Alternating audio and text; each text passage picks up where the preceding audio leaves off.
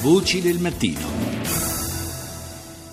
A Platì, comune di 3.800 abitanti nella provincia di Reggio Calabria, da 13 anni non si riesce ad avere un'amministrazione stabile. Tutto è rimasto fermo alla notte del 14 novembre del 2003, quando i carabinieri arrestarono più di 100 persone contestando loro numerosi reati, tra cui l'associazione mafiosa.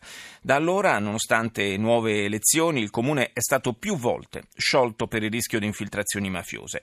E in questo deserto a pagare le conseguenze conseguenze sono soprattutto i giovani. I parroci sono scesi in campo, stanno portando avanti una battaglia per dare loro un luogo di incontro.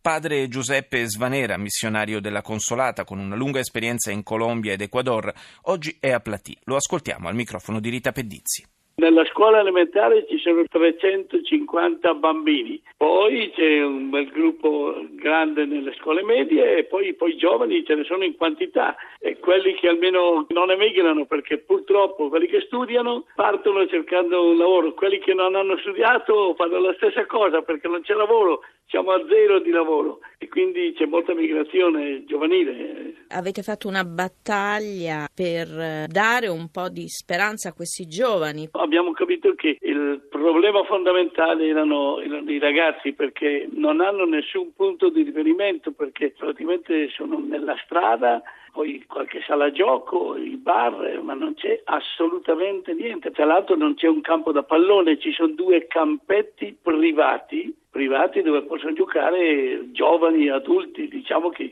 possono disporre di qualche euro, ma per i bambini assolutamente niente, incluso i bei cortili che potrebbero avere lì nella scuola non sono utilizzati perché pieni di buche, cemento e non si può, non si può giocare, insomma è un problema serio per i ragazzi. I ragazzi diventano vittime della malavita? Chiaramente questo può succedere perché se la malavita c'è, e da quanto sembra, sembra c'è, sicuramente adocchiano un po' i ragazzi, magari quelli più svegli o quelli che magari in famiglia non hanno quell'educazione che dovrebbero avere, insomma certamente sono ragazzi che si possono perfettamente adescare. Quindi a Platì non c'è l'oratorio, non c'è un campo di calcetto, eh, non c'è un cinema. Questi giovani cosa fanno? Sono occupati con le pecore, le capre nella campagna perché la maggioranza sono pastori e agricoltori.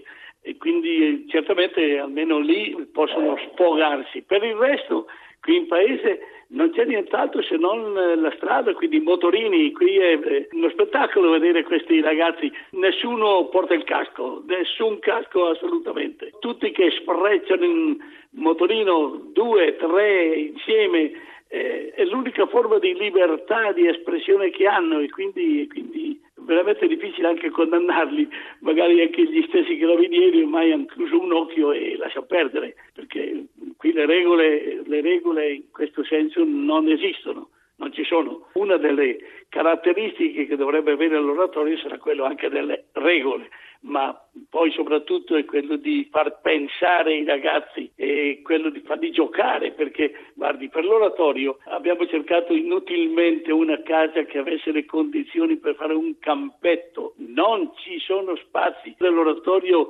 praticamente non c'è perché non hanno mai avuto questa esperienza. C'è uno spazio di libertà dove i ragazzi possano trovarsi, dove si possa inventare giochi, sport, eh, cultura, naturalmente anche il catechismo perché per noi è anche fondamentale. A Platì nessuno ha più il coraggio di fare il sindaco? Adesso abbiamo due liste, sono presentati due con il loro gruppo, noi il mese prossimo se Dio vuole voteremo, voteremo e sceglieremo tra uno e l'altro. E, avremo un, chi comanda e avremo l'opposizione e vedremo insieme cosa si può fare. Tornando ai giovani, cos'altro manca? Guardi, per me un problema molto serio è l'educazione, la scuola, lo studio, perché qui ci sono dei ragazzi molto sani, molto svegli, dei ragazzi che potrebbero dare moltissimo, solo che molte volte non li lasciano studiare, non so, a volte i genitori, a volte i ragazzi stessi, soprattutto le ragazze, a me quello ha fatto una certa impressione perché